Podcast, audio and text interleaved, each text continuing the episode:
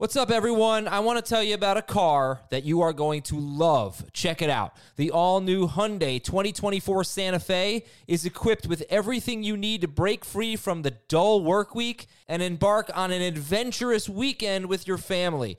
The all new Hyundai Santa Fe's features like available HTRAC all wheel drive, standard third row seating. I love that. Available dual wireless charging pads ensure that you can take on any adventure. So let's say you're ready to take the family on a camping trip or something like that. The Santa Fe is perfect for you. You've got all wheel drive. You can load everyone up in the third row. It's time to start being adventurous, and you need the right car, and that's the Hyundai 2024 Santa Fe. Learn more about the all new Hyundai Santa Fe at HyundaiUSA.com. Call 562 314 4603 for complete details. This is Fantasy Football Today from CBS Sports. Here we go. Email us at fantasyfootball at cbsi.com. Here we go. It's time to dominate your fantasy league. Let's go. Now, here's some combination of Adam, Dave, Jamie, and Heath. All right, everybody, welcome into the show here on Sunday night. We are recapping week six, Sunday of week six. A lot of action, and in fact, in a non PPR six point per passing touchdown league, an Atlanta Falcon is your number one quarterback, running back, and tight end, not wide receiver, not kicker. They unbelievably lost with that type of offensive performance. What else are we going to talk about today? How about that massive game from Jordan Howard?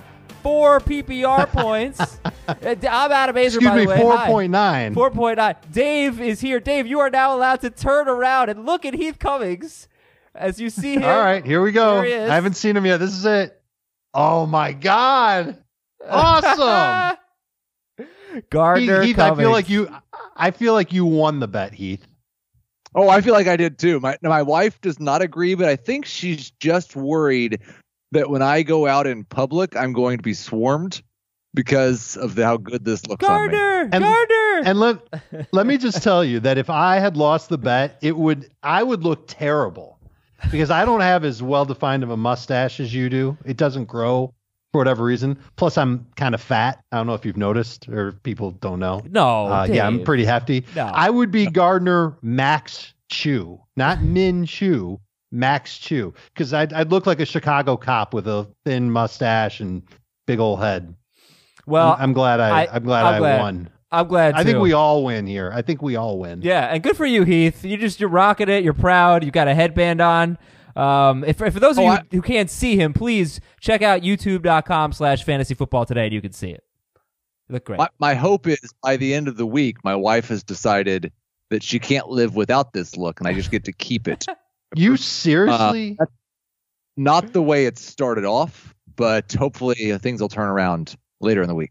you seriously look like you shaved five years off your face. It looks good. Like you look significant. You look great. I actually you look significantly younger. You look. You don't look like you're like close to forty anymore. You look like you're like thirty-five.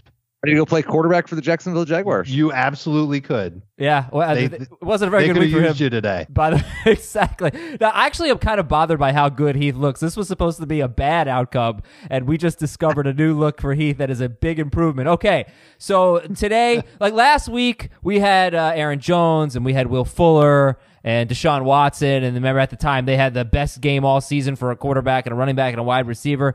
Uh, I'm not sure if there's a, a player or a storyline that's smacking you in the face smacking you in the mustache today. But but if there is something, Dave, what is the week six storyline if there is one? I, I think the week six storyline is that the quarterbacks just tend to keep on putting up huge numbers, and we're still seeing great production from Lamar Jackson, from Russell Wilson, from Matt Ryan, from Deshaun Watson. Um, and, and I think we could definitely qualify and say Patrick Mahomes is putting up some good numbers too. So I, I think that that's one of the big storylines is that quarterbacks continue to to put up huge points. Uh, at least those not named Jared Goff. Yeah, I, I was going to say it was actually about a defense. Uh, I think the big storyline from this week is the San Francisco 49ers defense is for real. I had some questions about how good they had been so far this season, and they thoroughly dominated the Rams in just about every way that they possibly could. And I'm a believer. The Rams defense is for real. You mean the 49ers? Niners, yeah. I, Yeah. I actually thought quarterback was the story too, and and I'm seeing quarterback in a very uh, different light right now because man, the the ones that are doing it week in week out, really, it's Russell Wilson, Lamar Jackson, and Deshaun Watson. I would say Dak's been a little up and down the last three weeks. Uh, Mahomes himself, I think he's been pretty good, but it, it was two two weeks in a row with less than 20 fantasy points and six point per passing touchdown leagues, and he scored 23 or 24 this week. Um, but it's really like haves and have nots. Uh, it's it's um, making me think about it a little bit differently, and I think the elite quarterbacks so far, uh, you know, have a lot a lot of value, more than we would have than I would have thought at least, because the the lower end guys just haven't really been as good as I thought they'd be, and Goff is the poster child for that. Um, wow, he didn't even throw for 100 yards. He was terrible. Uh, and I started him a lot of leagues, and it wasn't even the worst quarterback decision I made. Listen to this: I started Marcus Mariota in my dynasty league. Not a lot of not a lot of waiver wire activity there. Over two quarterbacks who are on a bye. I have Trubisky, Josh Allen, and Marcus Mariota, and I made the wrong decision today. okay, man. that's how bad Mariota was. But let's go into our winners and our losers. And Heath, I'll start with you. Robbie Anderson had a 92 yard touchdown catch. Uh, and he is owned in less than 60% of leagues, 59% owned. He's your first winner today. Devonta Freeman is your other. Talk to me about Robbie Anderson. Yeah, I mean the the obvious po- positive for him is that they were able to execute a deep pass, which is something they couldn't do with Luke Falk at quarterback. Now, I wasn't thrilled with the target share for Robbie Anderson, but just what happened in this game was a huge boost for his value, and now we have to consider him as a borderline number two, high end number three wide receiver moving forward. It'll be interesting to see if maybe against a little better matchup his target share goes up, or maybe as Sam Darnold progresses back from his illness, we see more targets for him. The other guy was Devonta Freeman. It's more of a win for anyone who decided to wait one more week to sell Devonta Freeman because I still believe that's the right move. This was a fantastic matchup against Arizona. He fully took advantage of it. There were plays that they didn't even cover him in the passing game. That's not going to continue to happen. I still think he's a sell, but this was a huge win for his value. I actually traded for Devonta Freeman in uh, in one of my Kings Classic leagues, and this is before the day happened. I traded Will Dissly to get him. Oh, So, wow. um, yeah, I I feel a little dirty about it, but at the time it seemed like an even deal. The the the manager that needed uh, Dissly was just desperate at tight end, and he offered up Devonta Freeman. Um, and so now I think I'm going to try and flip Freeman after this game, try and sell high on him, try and find another team in that league um, that wants to get rich at running back, and I'll give him Freeman and see what I can get in return for him. The thing that I like best about the Jets, listen to this schedule. They've got the Patriots next week. I think we'll be a little nervous to go with Robbie Anderson or Jamison Crowder in that game. At Jacksonville in week eight. And then this is just unbelievable. At Miami, home against the Giants, at Washington, home against Oakland, at Cincinnati, home against Miami, and then at Baltimore in week 15. What a stretch. Yeah. These guys are going to help you get to the fantasy playoffs. You sounded like Harry Caray. What a stretch! Like uh, play at first base. Um, Yeah. I, I just want to say one thing about Devonta Freeman. I mean, I understand he's been really bad running the football. I think four out of six games he has less than thirty rushing yards or something like that. But still, no matter what, they will not remove him from the feature back role. And he's going to be on one of the best offenses, and he's their pass catching running back, and they're going to be throwing a ton. So I'm not so quick to jump ship. I mean, I feel like he could be a better fantasy player than a real life player if his rushing average is going to be so bad. He he does have a great history of rushing average, by the way, before this year. But you know what I'm saying? Like he's still so involved. He had 18 carries, I think, in this game. Um, so uh, you know, it's you love touches, and there aren't that many workhorse running backs. He sort of Yeah. looks like percentage wise, at least, a workhorse running back. He had 72% of the snaps in week six, and that's his second highest of the year. The first one was week three. He had 90%. And uh, Ito, I believe Ito got hurt early on in week three. So that's why he had to. And for all I know, Ito Smith suffered an injury in this game, and that's part of the reason why Freeman had so much work. Or the Falcons were smart and they rode the hot hand, and Freeman was it. Maybe that was it. Okay. Uh, Also, also, also, Cubs win. Cubs win. Uh, that, that's that's as good as I get at Harry Caray. I'm not even a Cubs fan. Nah, you you have better impressions of that. So, thank you. Your two winners had big games today. Stefon Diggs, three touchdowns, number one wide receiver in non PPR. Only two games this year with more than 50 yards, but this was one of them. He was started in 56% of leagues. Stefon Diggs and Carlos Hyde, 26 carries, 116 yards, and a touchdown with a 14 yard catch and a fumble. But this is two straight games with 20 with more than 20 uh, carries with a rushing touchdown. And my question is with Diggs and Hyde, are they just week six winners or are they guys that you actually think more highly of rest of the season?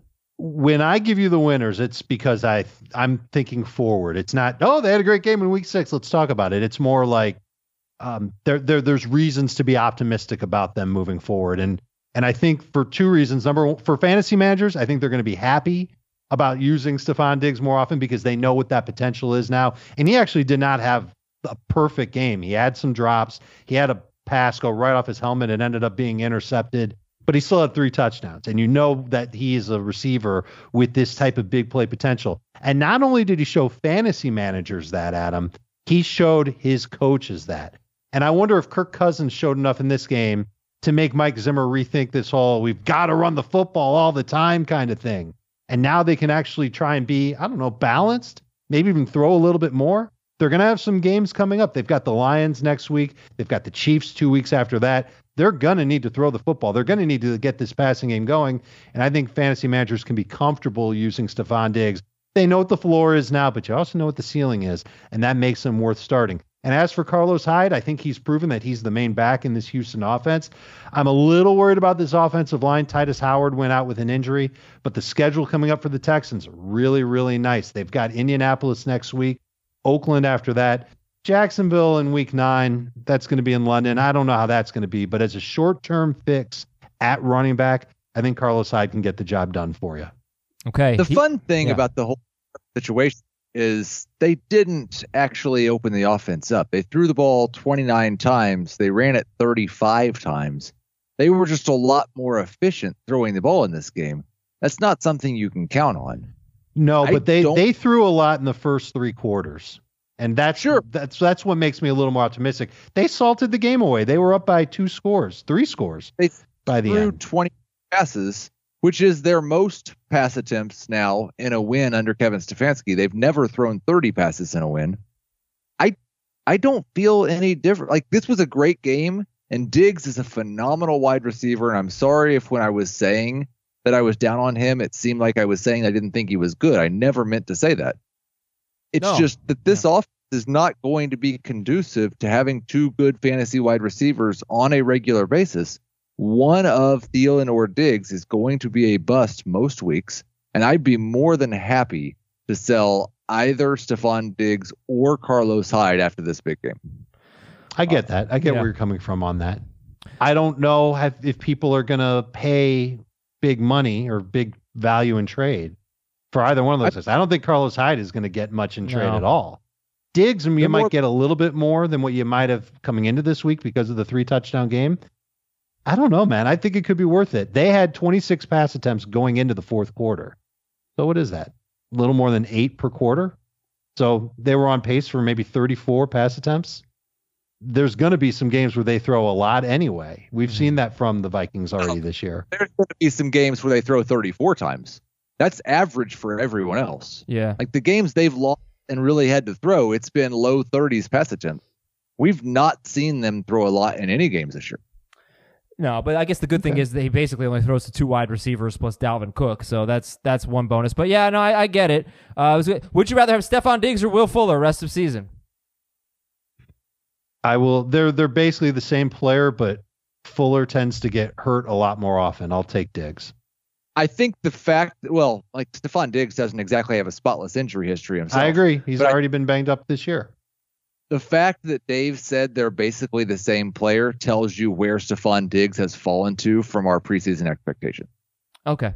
Uh, let's talk about your losers here. Uh, I just want to give a little shout out to CBS Sports HQ, which is where you should be basically all day on Sunday. Uh, the coverage is just outstanding, getting you ready for the game. CBS Sports HQ. And we have fantasy football today, Monday through Friday, noon Eastern on HQ. And if you miss it, you can catch it on demand on your OTT device. Just download the CBS Sports HQ app on your Roku, Apple TV, Amazon Fire, whatever it is, and you can watch uh, fantasy football today on demand. But it's noon Eastern, Monday through Friday. Uh, we'll talk about the losers now. Uh, guys, uh, let's talk about Jameis Winston and his five interceptions, Dave. He is one of your losers, and Will Fuller is the other. He dropped three touchdowns. Two of them were pretty hard catches. The other one he should have had. But uh, Yeah. Jameis Winston does finish with 10 fantasy points, 400 passing yards, but gosh, he played so poorly. And it come going into a bye. So what do you do if you're a Winston uh, ma- owner slash manager? You're gonna dump him because what are you gonna carry him for through the bye? Do you really want to have him on your bench ready to go for their game coming out of the bye, which is at Tennessee, and then they're at Seattle after that? I think I, I think you can maybe double back to him in time for Week 10 when he's home against Arizona. But to me, he's more of a streaming quarterback at this point. Really frustrating too because he's tried all season to not turn the ball over. And last week we saw a couple cracks in it. He had two interceptions called back by penalties. It looks like he's just not. It looks like he's reverting back to what he was last year. So uh, to me, he's definitely a loser. People are going to cut him.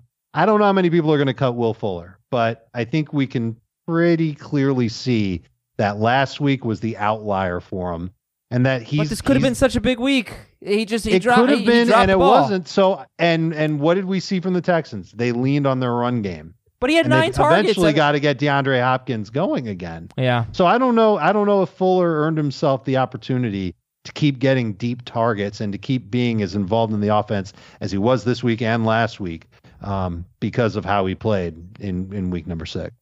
Uh, okay, the, the narrative that he dropped three touchdown passes, which I already said, and it's out there. People are tweeting about it. If you haven't seen him, I mean, it is technically true, but two of them were very difficult catches to make. Sure. So I'll be a little lenient there. Heath, your losers are Jared Goff and his one fantasy point, his 78 passing yards, and then a very interesting one, Damien Williams, who only had two touches. Thankfully, one of them went for a touchdown. Uh, all right, so Jared Goff, his next two games are at Atlanta and home against Cincinnati. Are you keeping Jared Goff? Oh, you're keeping Jared Goff. I mean, he's a matchup dependent streamer at this point, and he has two of the best matchups available to quarterbacks over the next two weeks. So I'll probably be starting Jared Goff for the next. Maybe he'll even be low owned in DFS, and we'll we'll use him there as well. But this was a disappointing performance without Todd Gurley. Really needed him to carry the offense. San Francisco 49ers defense, as I said earlier, looked spectacular, and Goff looked awful.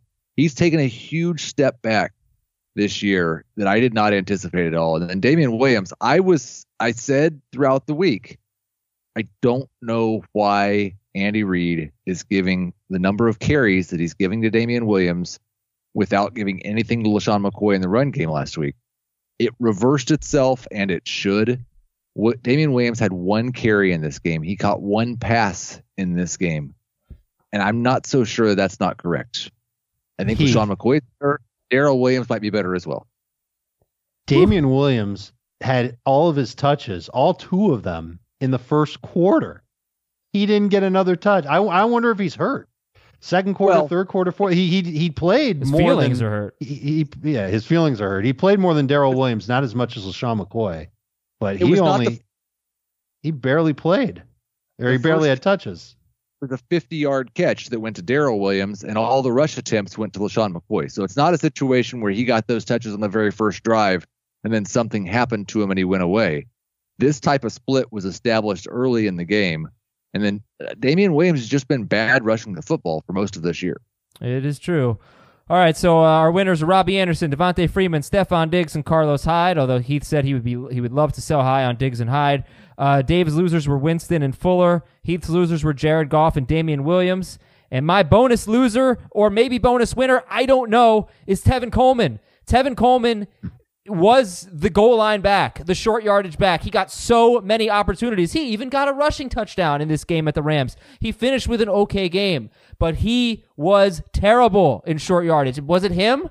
Was it the offensive line? I don't know. Remember, they're really beat up on the offensive line. They don't have their fullback. But I'm I'm concerned that Coleman blew his opportunity to be basically the exclusive goal line back in terms of carries, at least. If you get a third down situation, you'll see Breida in there. But it was if you were a Coleman owner, it was setting up pretty well because he could have scored like three touchdowns today. He was Yeah. really bad almost every time he got the ball in short yardage. They didn't run the ball well at all. So I don't know if it's just a Coleman thing, but I'm just crossing my fingers that it was an opportunity blown. It was either a very encouraging sign that he got that work, or a very discouraging sign that he got that work and was terrible with it. So back. He did have a season high in snaps. He played 56% of the snaps. It's the most, it might be the most for, I can't say it's the most for any running back, but it's certainly the most for him. Um, look, I, I, I think he continues to get some of those opportunities. If it's another game where the, the score kind of wipes away the ugliness of his play, then maybe they make a change there. But they've got Washington next week. Hmm I think you're going to continue to see Coleman have opportunities. Even Kalen Ballage can score against Washington. All right. Yes, exactly. Well, Heath, uh, one thing that you won't need for a little while is a Harry's razor. Well, actually, you'll you'll need it for everything but the mustache. But uh, I, I can tell you that Harry's razor is just outstanding, and we can get rid of that Gardner Minshew stash in like two seconds with a Harry's razor. Uh, but humans have been shaving for over five thousand years. You don't need fancy stuff. You see these advertisements for these razors with all this fancy stuff on it just to distract you from the fact that the blade is not as good as it needs to be. Well, with Harry's razors, you've got yourself a great sharp blade and a close, comfortable shave. It is the best shave I've ever had. I use it. It's the only razor I use. I've given it to people as gifts. It's a great Father's Day gift. Great Christmas gift, whatever it is. Get yourself a Harry's razor and get it for someone you care about as well. Someone who needs a good shave. We've got an awesome offer for you at harrys.com slash FFT, H-A-R-R-Y-S dot com slash FFT. Here's what you're getting. A weighted ergonomic handle for a firm grip. A five-blade razor with a lubricating strip and trimmer blade. Rich lathering shave gel with aloe to keep your skin hydrated. And a travel blade cover to keep your razor dry and easy on the go. Go to harrys.com slash FFT and get this trial set. harrys.com slash FFT and start shaving better today. So the big news here and an early look at the waiver wire, which of course we'll have the Tuesday show for you. But Miami bench Josh Rosen for Ryan Fitzpatrick, and they're going to throw Rosen back into the Wolves next week at Buffalo. Rosen will be the starting quarterback. Uh, but didn't see anything about Tennessee, guys. I don't know if, if, if there's an update there from Vrabel, but Ryan Tannehill replaced the very ineffective Marcus Mariota, and Tannehill was decent 144 yards, uh, 13 of 16, and an interception. Uh, they got the Chargers next week. See anything on that? Nothing yet. Okay. I would imagine did. that Tannehill gets the opportunity. Marcus Mariota should be the starting quarterback. That's ridiculous. I don't know if they've got a good oh, starting wait a second. quarterback. Wait, Are you going to make the case that Marcus Mariota is good? Uh, Marcus Mariota is much better than Ryan Tannehill, and statistically, he's had a good year this year. Yes. It's statistically, you know, he has not had a good year. He has not. Please don't tell me right now that you think Marcus Mariota has had a good year. Offensive line and their receivers have been disappointing. Statistically, though, he's averaging 7.87 yards per pass attempts, rushing for better than six yards per carry. Ryan Tannehill is not the answer. Right, Marcus Mariota. I don't think either the of these guys are the answer. I, this is Unless where the stati- question is who sucks at statistics- quarterback. Statistics lie. I know. He, they I- lie. They're I- liars. Okay. They are. They, they, they're lying about him. Cam Newton. All right. I don't know if this is a lie or not, but according to Ian Rapoport, not that he's lying, but his This source maybe. What? What he? This is dumb. What I'm about to say. Oh, it makes me so mad. Cam Newton. Say it. n- Cam Newton not a lock to return as the starting quarterback, according to Ian Rapoport. I'm not saying that Ian Rapoport's wrong or that he is dumb for reporting this. Right. It could very well be that someone in Carolina is actually considering doing something this dumb. Um, but that's ridiculous. Cam Newton is a fantastic quarterback when he's healthy. Kyle Allen is a replacement level signal caller at best. There should be no consideration. Like all they are doing is alienating their Pro Bowl quarterback. They're 4 and 0 with Kyle Allen. And, and this is just me putting on the horns and playing devil's advocate mm-hmm. here. They're 4 and 0 with Kyle Allen. I don't think he's a special talent either, but maybe somebody in Carolina knows that Cam's shoulder isn't right. And on top of that, his foot may not be right the rest of the season. And maybe they're saying that they're just going to go with the healthier guy who they're winning games with right now, and it's Kyle Allen. That's not the same thing that this report said, though. If the report is we don't think Cam Newton's going to be healthy this season, so Kyle Allen will be our quarterback, I I all make no bones with that. If the report is when Cam Newton's healthy, we're not sure who our starting quarterback is, then you need to fire whoever can't make that decision. decision. Okay, uh maybe they could just trade for Marcus Mariota since he's so good. Amari Cooper left with a quad injury in the first half. That's pretty significant. Uh, they've got Philadelphia coming up. Big game in the NFC East. Emmanuel Sanders left with a knee injury. Uh, Chris Thompson left with a foot injury. I know Adrian Peterson had a good game, but I'm sorry, Adrian Peterson. Your next three opponents are San Francisco, Minnesota, and Buffalo, and then Yeah. you've got to bye. So that's almost, I almost made him a loser. right. Brutal schedule. Um, Yeah. Will Dissly may have torn his Achilles. That stinks. Um, and maybe we'll talk about that in a second with the early look at the waiver wire. And Baker Mayfield is dinged up, and uh, he's got a bye, so he should be he should be okay. Let's hope after the bye. So um, let's uh, let's look at the waiver wire. Early look at the waiver wire and players that we could be picking up. You know, the Amari Cooper injury, Emmanuel Sanders injury, Will Dissly's injury. Uh, you, you, Dave, is there anyone that you would be looking to pick up uh, going into week seven? No, I mean, I, I would definitely check to see if those Jets receivers are there, and it wouldn't even be for week seven. It would be more for rest of season type deal, and and maybe Sam Darnold. I, if I've got a good starting quarterback and I don't have a backup, I would see when my starter is on bye and who Sam Darnold is playing. Chances are Sam Darnold's going to be playing a team that you're going to like, and he could end up being a terrific bye week replacement. Okay, yeah, I, I got Jason Witten on here. He's seventy percent owned, so he's not that available. They got the Eagles. Witten had a good game. I'm surprised it's that high. I'm surprised he's seventy percent. I percent. think it was the Evan Engram injury. Witten's owned in more leagues than Hunter Henry currently. Oh, Yeah, it's beat the waiver wire. I mean, early waiver wire. Hunter Henry, uh, definitely The guy. Yeah, that's the guy. But you know, Witten had a touchdown call back, and it shouldn't have been called back. DaeSean Hamilton, only two targets, but could be filling in for Emmanuel Sanders. And I think those Jets guys are really where it's at. We're going to take a quick break here on Fantasy Football today. We'll be right back with some buy or sell and a look at every game with some, uh, believe it or not, from Heath. We'll be right back. The perfect combination of versatile athleisure and training apparel has arrived.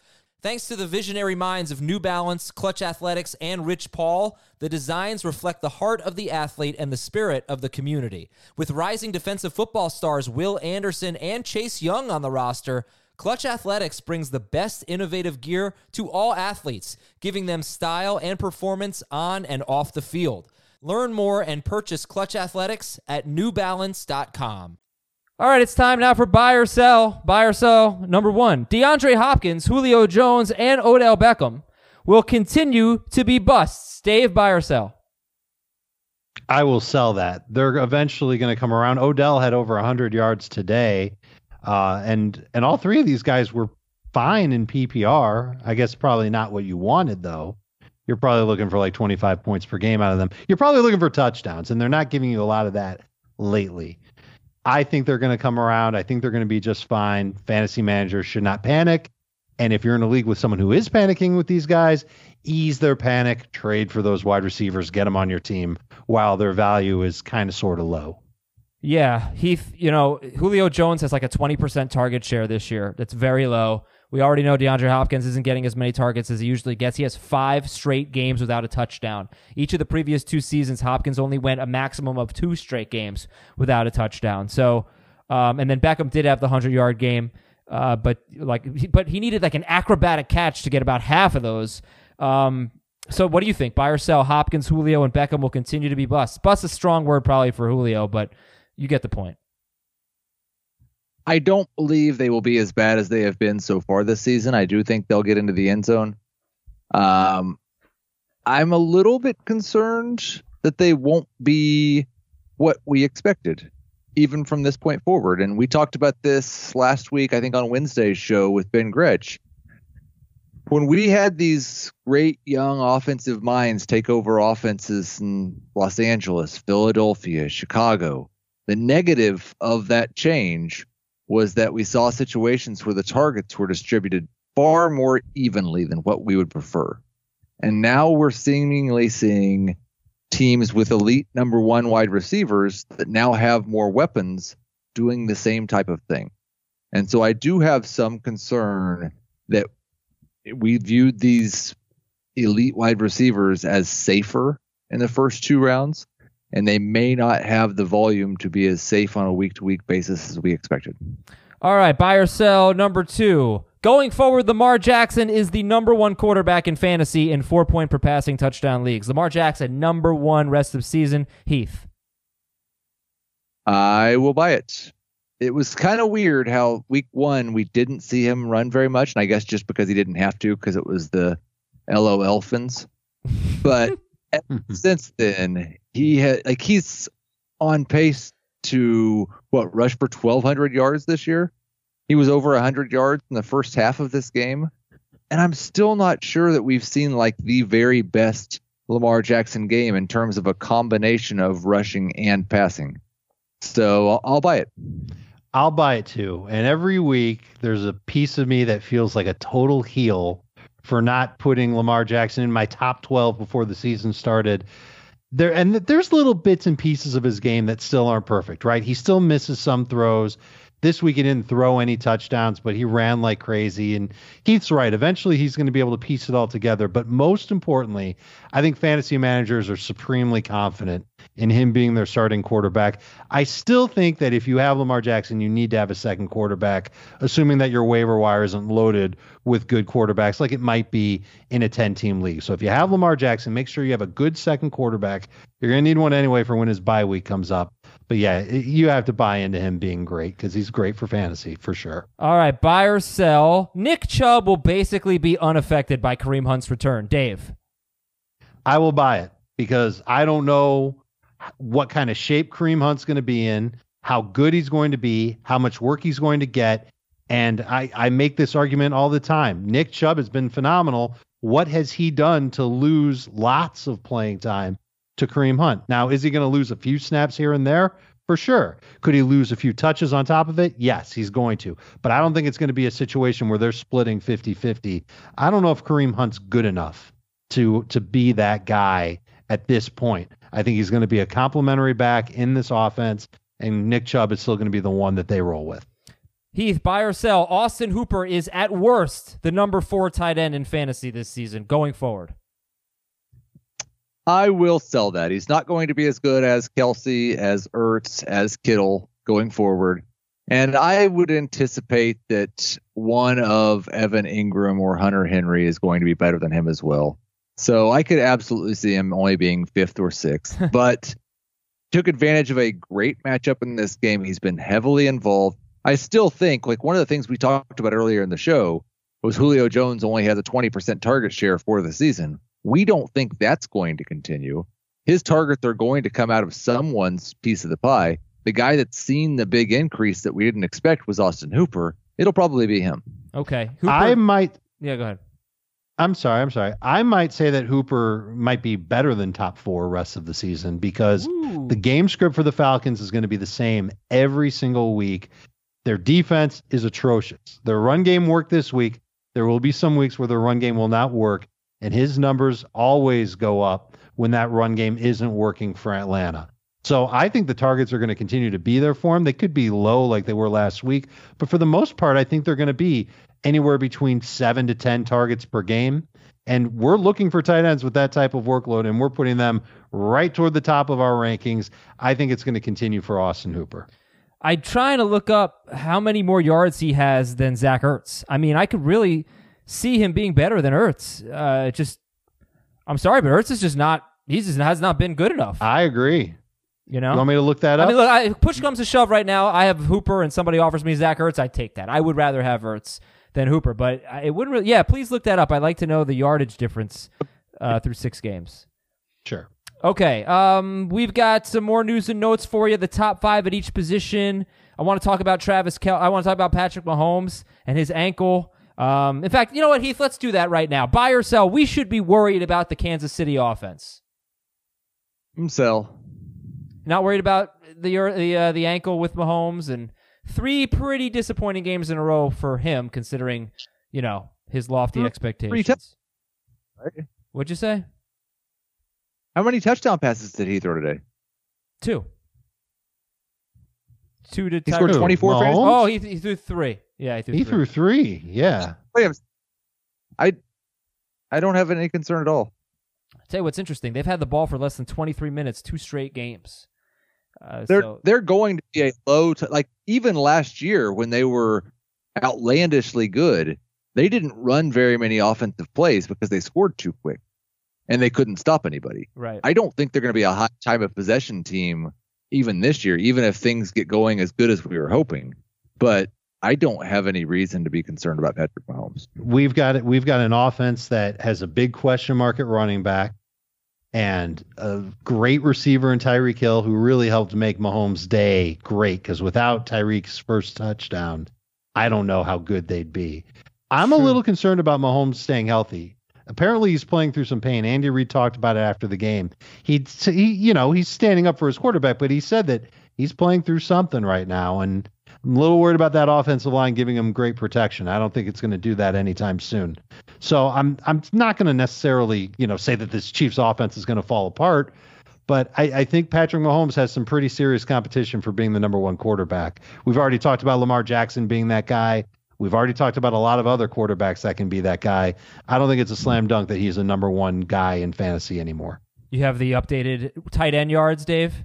I do. All right. Um, Austin Hooper has 480 yards. Guess how many Zach Ertz has? Two, Everybody take a guess. 295. Heath? 360. Heath nailed it. 366. Oh, cheater. Come on. Oh, Come on, with a mustache like that, there's no way he cheated.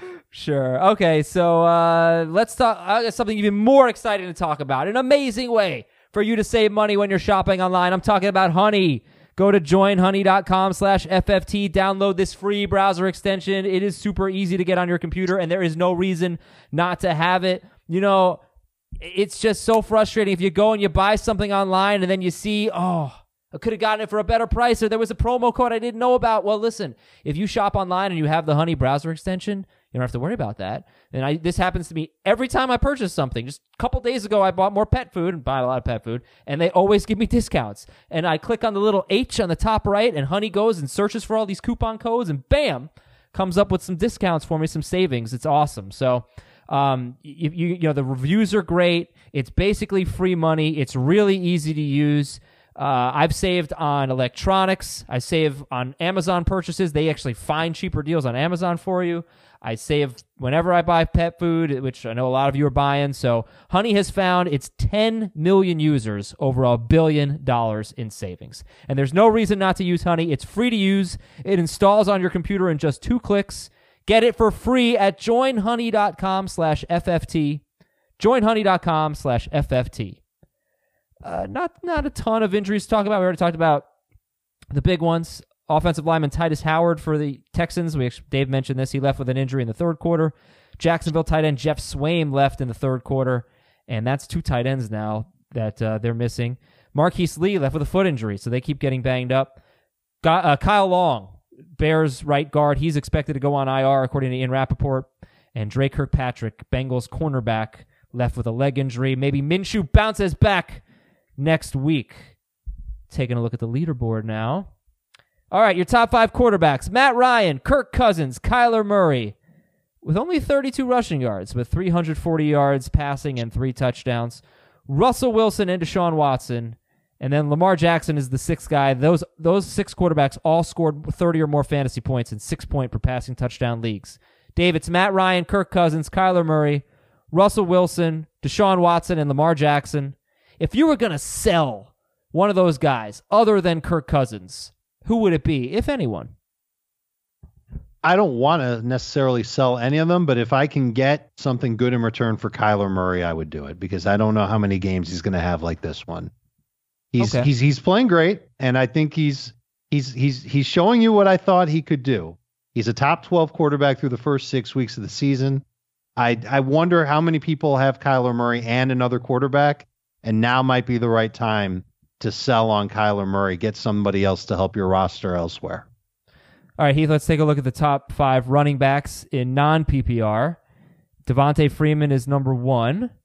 Uh, I think Nick Chubb is two. Yeah, uh, they're tied. So Nick Chubb actually beats him in PPR. He had two more catches. Devonta Freeman, Nick Chubb, one and two. David Johnson and Chris Carson. And then Ezekiel Elliott, all coming ahead of Christian McCaffrey. And let's just give the Bucks run defense some serious credit here. Christian McCaffrey had 22 carries for 31 yards. Yeah, he had an amazing game, but that run defense is no joke. Anyway, Heath, we got Freeman, Chubb, David Johnson, Chris Carson, and Ezekiel Elliott. You already made your thoughts clear on Devonta Freeman. Anything else you want to talk about from this leaderboard? It's just nice to have a leaderboard that seems somewhat normal. All of these running backs are good.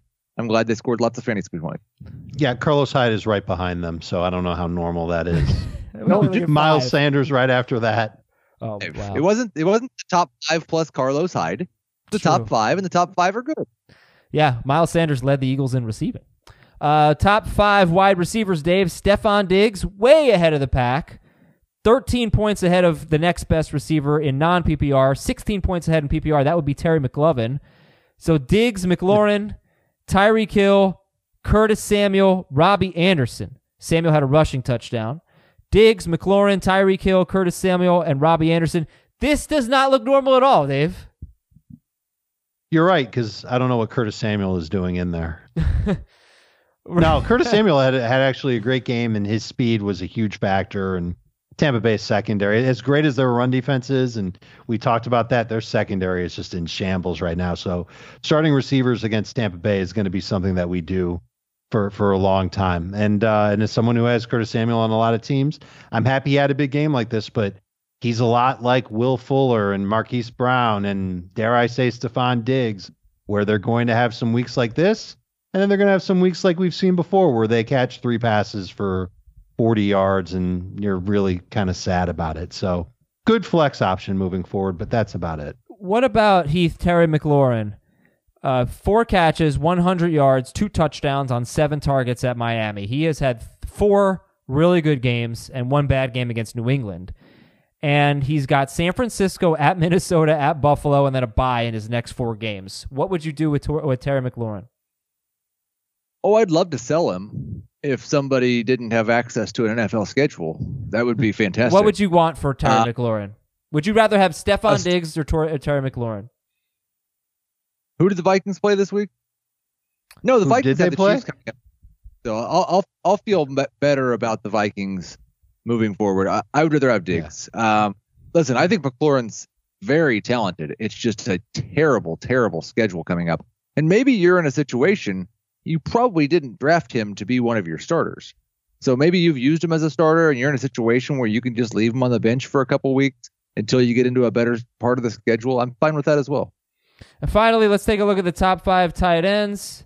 And I know Austin Hooper is one as I scramble to click buttons on my computer. Here we go. Austin Hooper, number one. Come on, computer. Kittle was two, you, tied Dave. with Cameron Brate. There you go. And Ricky Seals Jones. Oh, yeah. Oh, how did I forget that? The whole Cameron Brate, Ricky Seals Jones thing, and then Maxx Williams and Jared Cook. I appreciate the time, Dave, into getting ready for this podcast. Shut up. What? A, oh man. What a crew we've got at tight end, huh? This this is what we drafted Travis Kelce in round one and Zach Ertz in round three, four. Uh, look, Brate, Seals Jones, Maxx Williams, Jared Cook, Ryan Griffin, they all scored touchdowns. It's really as simple as that. If you don't have a tight end that can get you a lot of yards, you're putting your hands together and you're praying to the fantasy gods that the tight end you start can find the end zone. It's why you might have started Hunter Henry or Jimmy Graham on Monday or TJ Hockenson on Monday or any of those three in week seven and beyond this is what the tight end position is, unfortunately. There aren't a lot of guys that are like Kittle or Hooper or Kelce. And that might be the big three. Evan Engram when he's healthy, Zach Ertz when he occasionally remembers to run and catch the well, ball. Are you concerned about fumble. Travis Kelce at this point, Dave? No. Look, I'm He's not concerned. Okay, okay, me. listen. I'm not concerned about Kelce being good, but I only own him in one league, and in that league, I need him to carry me. He's my second round pick. I am concerned that Kelce. He's gonna... Kelce came into this week on pace for 89 catches and over 1,400 yards receiving. Right. There is no reason to be concerned about him at all. I'm like he hasn't scored touchdowns yet. There are touchdowns coming. He's going to be awesome. There is no reason to be concerned about Travis Kelce. Based he on has the, a touchdown already this year. Yeah, he has one. By the way, based Yeah. on the amount One. of wide receivers that caught hundred passes last year, and I bring up wide receivers because you're drafting Kelce to be a wide receiver and just using him at the tight end position, basically, 89 Right. catches would actually probably be a bad thing in PPR. I- Although that was based on last year. I, I don't know how many people were on pace for 100 catches this year. I've, I have no idea. 89 and 1400 would be a second round value. Not if he's catching Unless four it- touchdowns. So I don't expect him to have such a low touchdown rate, but I also don't expect him to have such a high yardage rate. So, I disagree. I think if he ends up with those types of numbers that Heath's talking about, that's worth a second round pick on a tight end. You think right now And- he's been worth a second round pick? Well, listen, he he's also coming off of his worst game of the year, where he had the fewest amount of targets. If anything, this is the perfect time to go and try and trade for Travis Kelce in your fantasy league. I don't disagree is with that. a- this is this is absolutely the time to go to the guy who's got the blue background, who's got Travis Kelce on his team, and he's freaking out because he only has one touchdown in a really bad game. And you just look at him and you say, "Nice blue background. I'll give you player X and Y for him." And he freaks out and he gives you Travis Kelce. This is the time to do it. I was like, I couldn't understand what you were talking about with the blue background, and then I looked Until I you turned oh, I have a around, blue, right? blue background. I am Yeah, not. it's you. I'm talking about Look, you, you knucklehead. I would trade for Travis Kelce, but I do not think going into this week, his first five games, I do not think he has played like a second rounder. I think he has played like a third rounder, like a late third rounder. Uh, personally, It- it- here's the thing. What do you think is more indicative of how he has played and what is going to be more predictive of what he will play like? Like a touchdown rate over four or five games? We don't think that's very predictive. I agree. I am not arguing that. I agree. You're. I. I am with you. I'm just saying I don't think he's been that, but I. But I do think he he will be that. All right. He's got 160 more yards than George Kittle and the same amount of touchdowns on the year He- as George Kittle had a Kittle. bye. Come on. Dave. Okay, You're so? better than that. Hey, No, But it had a- 160 yards. I, I gotta I gotta talk to you about SeatGeek, all right? Because SeatGeek is the Travis Kelce of ticketing apps, like last year's Travis Kelce. And you know these companies, these ticketing websites are so big they don't care about the customer service experience. They don't care about the customer. SeatGeek does. SeatGeek's reviews are amazing. It's just a really simple app to use. It's sports, it's concerts, it's comedy, it's theater, it's any event that you want to go to. You use the SeatGeek app for it, and you use our promo code FFT, and you save ten bucks off your first purchase. Now you're sitting there, you're, you're buying tickets online. You might be a little bit worried about the tickets. Are these legit? What's going on?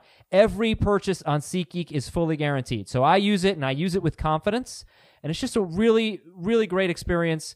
Um, I just remember how difficult it used to be for me to find the tickets I wanted, but now I know SeatGeek's going to give me great prices, and they bring in tickets from all these different sources, and they they rank them based on value, and they show you where the best values are, and you can see your prices with all the fees included. So I like that aspect of it too.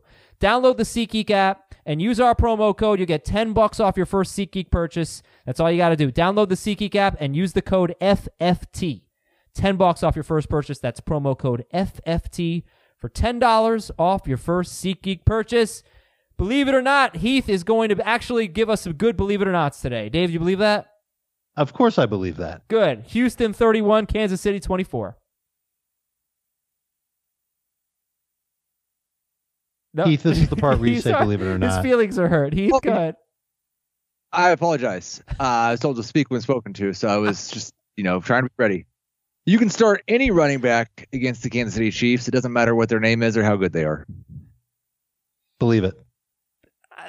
Pretty much. I don't think I'd start Adrian Peterson against him, but yes, just about everyone. Yeah. How about that? Would you start? Would you start Phillip Lindsay, Aaron Jones, Dalvin Cook, or Derrick Henry? Yeah. Yep. Well, that's who they play next. Those are their next four running backs. Um. All right. Uh, let's do another one. Believe it or not, I think we covered this game pretty well, actually. Okay. Believe it Uh, or believe it or not, Patrick Mahomes is not the number one quarterback, even in six point per passing touchdown leagues going forward. Don't believe it. I believe it. Who do you have ahead of him? The number one. I don't. I don't think. He'll, I think he's got some competition for that title. Oh, but who would you rank number one? I think you can put Jackson up there. Really do. Um, Russell Wilson's been really good. I think you can put him up there. How about Deshaun Watson? How about Him? I think I'd put Deshaun Watson at the top, even with my O line concerns now rearing its ugly head in Houston. All right, Seattle 32, Cleveland 28. Heath? Chris Carson is a top 10 running back rest of season. Oh my B. gosh. Leave it. Of course. I I didn't realize okay, was was Rashad Penny a surprise DNP uh, for everyone? Yes. Surprised at- Okay, that was interesting. I almost switched over to Carson and FanDuel. Um, but I knew their offensive line was beat up, but didn't matter. 24, this 28 touches, three straight games with 22 or more carries. Penny only played one of them. I, let's let's raise it a little bit. So he's top 10. Let's rank running backs rest of season. So we got the big four plus Dalvin Cook. Is that fair? Big four plus Dalvin Cook. Sure. And- and Chubb. um, Who's next, Steve? okay. Chubb for sure. Even with so Carson versus Chubb is interesting with Kareem Hunt coming back. It depends on how you really feel about Kareem Hunt and whether or not you think he can be that guy. I think I think Chubb could belong ahead of Carson. I think David Johnson could belong ahead of of Chris Carson. And maybe I'm forgetting somebody, but I I think that that's it. Um, yeah, I would say I'd put Le'Veon ahead of Carson. What about Aaron Jones? Would you put him ahead of Carson? No, Probably. no way. I, I Look think this that, I think the touches conflict. are going to go down. I mean, for Aaron Jones, what's We don't have any to- idea. What's I, I don't to know like if that's going to be the case or not. But he's but he's not a 20 carry guy. And Chris Carson's had that three weeks in a row. What's not to like about Carson? And he's he's got good pass production too. But Chris Carson's production, like those 20 touch games, have come in the same circumstances that Aaron Jones' big touch game just came. Not in. all of them. When One the of- guy- Penny was Well, playing. Penny played. In, yeah, two out of three. But but still, if Penny's healthy and Jamaal Williams is healthy, who would you project to have more carries, Carson or Jones? probably Carson. Yeah. All right, we're splitting hairs. He's definitely top ten, and that's good stuff. Um, but, uh, believe it or not, Jarvis Landry is uh is not a must drop, but but droppable if there's someone you really need. Yes. It's Yep. been that way for most of the year. All right, Yep. Heath. Minnesota 38, Philadelphia 20. Adam Thielen and Stefon Diggs are both must start. Not for me. Thielen, yes. Diggs, Um, no. I'm going to look at their schedule again. They've got Detroit on the road, indoors, home against Washington in week eight, at Kansas City in week nine. For the next three weeks, the answer to that question is believe. I'm going to tell you. I'm going to tell you. start. I think you might be looking at it the wrong way. The re, the the thing that I think favors these guys is when they have tougher run defenses to face. The two times that that Cousins has had to throw it more. Okay. Now you're right that he he only threw the ball 28 times, but Dave, I agree. They came out and they threw the ball more because they couldn't run the ball as effectively. Same thing with the Bears game, and Diggs had 100 yards in that game. Um, so they Okay. can. I'm not. I don't know. Just I don't want to overreact to this Stefon Diggs game. There's no way I'm benching Thielen. He's awesome, but Diggs to me is not a must start. I, I think it's hard to sit Diggs if the matchup is not impossible. And the next three games, the matchup looks good. The Washington game, you could convince me that's one where, you know, Kirk Cousins attempts 15 passes and that's it. Right. Right. But they're going to have to throw. They're going to have to throw against Kansas City. The Chiefs are strategy, put up been- some points. The strategy against Kansas City has been we've seen it three weeks in a row now. Run it. Run, run, run, run, run, run. Yeah. And who did the Chiefs? Uh, right. And Brissett did not have a big game, but Watson did. But a lot of that was on the ground. All right. Uh, I think we're good with this game. Unless uh, let's do an Eagles. Believe it or not, I was because good game for Alshon Jeffery, and he was only started in fifty-seven percent of leagues. He had ten catches, seventy-six yards, and a touchdown. Alshon Jeffery is better than Stefon Diggs rest of season. Believe it or not. No. No. Yeah, I mean, here's the thing with Jeffery. He's he's kind of like a tight end. He's he's not going to get you a lot of yardage very often. I don't think he's nearly as fast as he used to be. He does get end zone targets pretty much every week, and the volume is there mainly because they don't have anybody else in that passing game, at least not at wide receiver until DeSean Jackson comes back. It could be close between those two, but I'd rather have Diggs. All right. Carolina thirty-seven, Tampa Bay twenty-six. Heath, what do you got? Chris Godwin and Mike Evans are the only Tampa Bay Buccaneers that you need to hold through the bye week. Believe. I believe it. I I mean, I don't see myself dropping Ronald Jones, but four carries? Wow. Um I believe it, Heath. I believe it. I believe that we will win. And yeah, good one. Anything for the Panthers? You want me to do it? I'm holding on to Ronald Jones. Um, no matter what. Not no matter what, but when I say they're the only ones that like you need to hold on to Ronald Jones unless there is a an extenuating circumstance.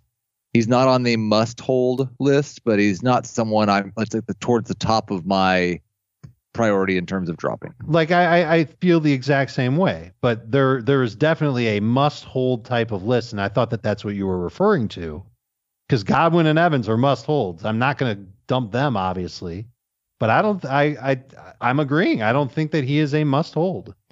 So with Carolina, their upcoming schedule is a bye at San Francisco and then Tennessee. And what do we think about holding Curtis Samuel, Greg Olsen, DJ? I'll even throw DJ Moore in there. What do you think? Everybody but McCaffrey are they all must holds with a bye at San Francisco and Tennessee coming up? Do I want to let them go? No. That's all. You know what? I feel the same way about them as I do Ronald Jones. I, I would have a tough call between who do I keep if I have, can only keep one between Moore and Ronald Jones. I think I'd keep Moore. I, I think I'd keep Ronald Jones over Olsen. I think I'd keep Jones over Samuel. Moore and Jones, I would have a really tough time deciding, and it might come down to what the scoring system is in my league. I'm holding DJ Moore. Uh, Heath, PPR, I think you have to. Heath, let's go to New Orleans 13 and Jacksonville 6. Yawn. Gardner Minshew and DJ Chark are no longer a thing. No, I don't agree.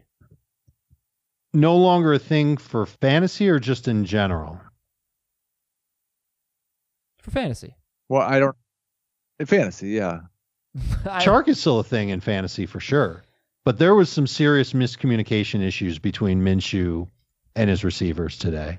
Um, there was definitely some of Marshon Lattimore locking onto Chark, and he followed Chark into the slot and gave him that shadow coverage. The Saints really let him do his thing, and uh, and I think it came back to hurt Chark.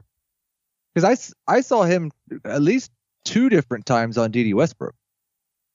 I watched as much of that game as I possibly could. I even oh, spent yikes. time this afternoon when I should have been watching the four o'clocks watching that one and I don't I don't think I saw any time where pre-snap Lattimore wasn't across from Chark. Interesting. Okay. Uh, that's good. Now listen, if, if they play zone defense, there was a play, and I can't remember who caught it between Westbrook and Chark, but when the Saints were in zone defense, Lattimore didn't travel with him post snap. He stayed on his side of the field because he's playing a zone, not a man. Right. All right, so but that's good. You know, that's that's actually nice to know if you're the DJ Chark owner. Let's move on to Washington 17 and Miami 16. Believe it or not, Tua Tagovailoa uh, bought a house in Miami uh, after this game. Uh, Heath, what's the real believe it or not here? Adrian Peterson matters in fantasy again. No, no way. Do not believe. San Francisco still has not allowed a touchdown to a running back, but I, I don't know, Heath, because I, I do think they're going to try to establish him, but it's Niners, Vikings, Bills by next four weeks. So Dave and I are saying no. What about you? I agree with you. No, you didn't ask me on the last one. Um, Gardner Minshew gets the Bengals. I'm running him right back out there. Okay. Uh, Chark for sure. You're going to run right back out there. I think you might want to hesitate a little bit with Minshew. Uh, Chris Thompson's injury does that help Adrian Peterson? Does he get all the snaps? All he can eat, baby. Mm, I, I think it'll think be so. Steven Sims. How about Kenyon Drake? Maybe. 70 total yards, 70 to 73 total yards in three straight games for Kenyon Drake. Kalen Ballage is without a question the goal line back. It sucks. Um, so, well, I guess I shouldn't say without question, but he really has been so far. I don't know about going forward. Uh, dr- drop, drop or hold Kenyon Drake, 91% own. I don't think you have to hang on to him in non PPR. I think you can let him go because of all the circumstances. You didn't even bring up Mark Walton. Yeah. Who who had a pretty big role early on in the game for the Dolphins. He had some good yardage. He did. He might have had more total yardage than Drake. He just barely did. He had 75 total yards. Walton had six carries for 32 yards and five catches for 43 yards. Heath, Baltimore 23, Cincinnati 17. You can't trust any Bengals. Yep. I don't believe it. I believe it. I, I I know you would like to believe that you could trust Joe Mixon. No, I think Tyler Boyd's more trustworthy than Joe Mixon. I I think Boyd is, and and that's despite the terrible game he had. And I'll tell you what, I think Auden Tate can make plays too. He he was making some great catches and not in the end zone. Um, Trust though, Dave. Trust. Can you trust them? I, I think you can. I think you can trust Auden Tate as a flex, PPR or non. And I think you can trust Tyler Boyd regardless of the format, preferably PPR. And I think you can still probably trust Mixon, but you've got to do it with the idea that you would be very happy if he got you 10 non PPR points. Like, it's like you trust without actually trusting him. It's like a teenager trust. like I, no, I trust my I, teenager. I, yeah, you had the mistake. So was trusting Joe Mixon. I, I, I've got I a do, good teenager. I don't have any problems. I, I think if AJ Green comes back and he's healthy and he's good, then I think Mixon will be a lot better. And this was a terrible matchup for Mixon. The Ravens' run defense is just outstanding, but it's I don't trust them. No, I don't, certainly don't trust them to score. Jets twenty four, yeah. Dallas twenty two. Heath. With Sam Darnold healthy, the Jets' offense is actually good. Believe. Uh, uh, above average. What do, what do we think? What do you think, Heath? I don't really believe it. I um I I'm I'm happy that the Robbie Anderson thing happened. I don't have any confidence in what he's going to be moving forward, and I don't have any confidence in an Adam Gase offense. Oh, Heath, it's you're gonna look you're gonna look like a genius next week for saying that, and then there are gonna be some moments coming up where you're gonna give one of those, you know. um, hey, because they're gonna so, they, they've got some amazing matchups. We've already talked about it. They're yep. the, the offense will be good. Le'Veon Bell scored his first rushing touchdown. Conversely, he only had one catch. I don't know if you know his yards per carry, but it's got to be under three this year. He's just he's been bad. I know their offensive line isn't very good. Um, I, you you know earlier I think Heath you said you take him over Chris Carson. I'm not so sure I would anymore. Talk. What do you think about Bell? I'm a little concerned in non PPR. I still think he'll be involved in the like he wasn't in this game, but we've now seen two games with Sam Darnold, and one of them he threw 17 passes to Jamison Crowder. So I'm not sure we've really learned anything. Sure. Right. Okay, yeah. uh, we got three games left, guys. San Francisco 20 and the Rams 7. Heath? The 49ers actually have a defense that you should be looking to avoid in terms of who's playing against them. I think I want to I think I want to believe that certainly in terms of the run. I think part of the reason why the Rams struggled today was because their offensive line wasn't in good shape. They lost another one of their linemen and that was before, you know, I thought that their line wasn't in good shape. And their run game was almost like dared. They, they dared them to run and they were playing the pass and I think they did a great at the 49ers did a great job against this offense, and they barely had the ball. 21 minutes of time with the football. So I'm I'm still not quite convinced that the 49ers pass defense is great. I'm I'm, I'm there on the run defense though.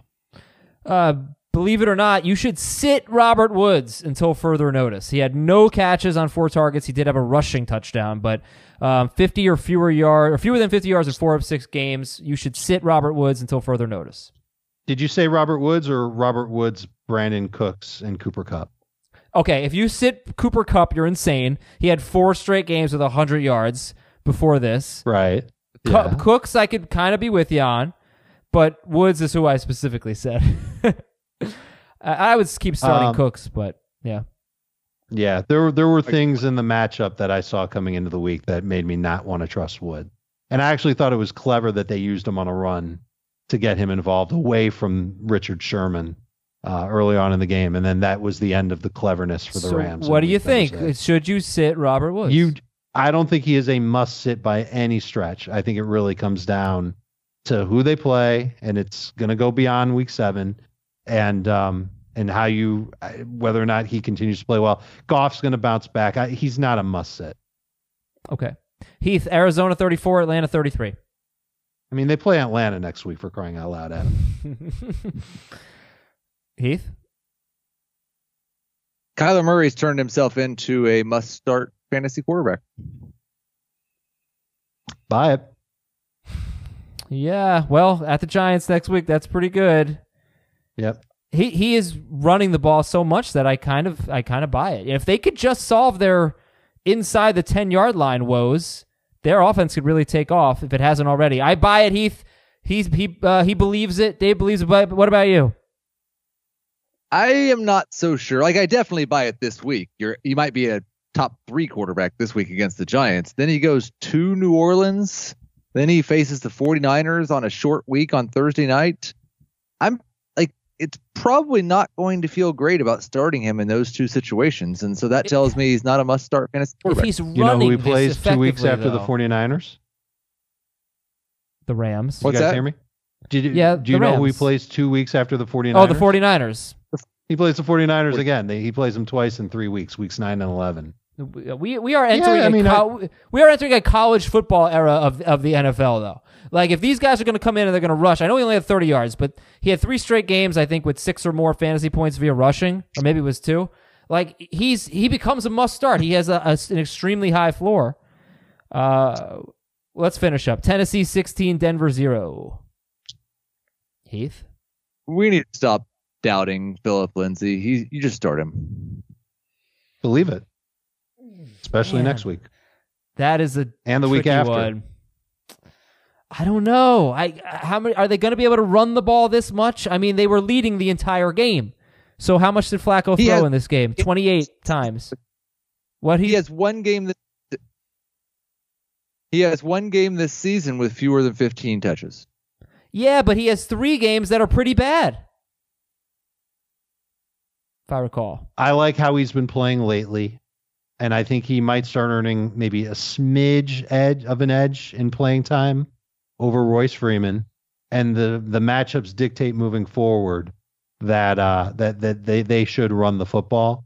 And I think the defense is actually starting to play a little bit better too, and that'll help Phillip Lindsay get opportunities. And he only had two catches today. He's had four catches in a bunch of games. Mhm. I I think he's a starter. I love the fact that while they split carries, they don't split carries near the goal line. It is all Phillip Lindsay. I mean, all Phillip Mm-hmm. Lindsay. That's surprising but encouraging. Good show, guys. I believe that.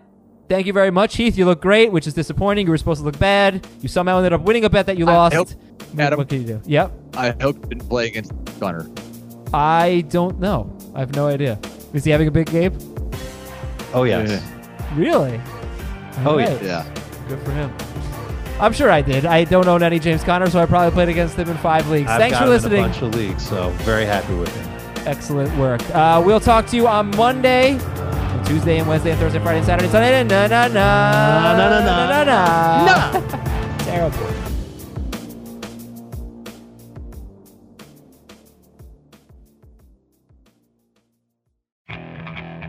Okay, picture this. It's Friday afternoon when a thought hits you. I can waste another weekend doing the same old whatever, or I can conquer it. I can hop into my all new Hyundai Santa Fe and hit the road. Any road. The steeper, the better. Because my all new Santa Fe is available with HTRAC, all wheel drive, so I can hit the trail without a worry in the world. Heck, with three rows and best in class rear cargo space, I can pack the whole family in with all our gear. We've got available dual wireless charging for our phones, so we'll never lose touch with civilization, and we won't lose touch with the primordial power of Mother Earth. So, which is it? Waste the weekend or do something a little more epic? And conquer it in the all new Hyundai Santa Fe. Visit HyundaiUSA.com or call 562-314-4603 for more details. Hyundai, there's joy in every journey.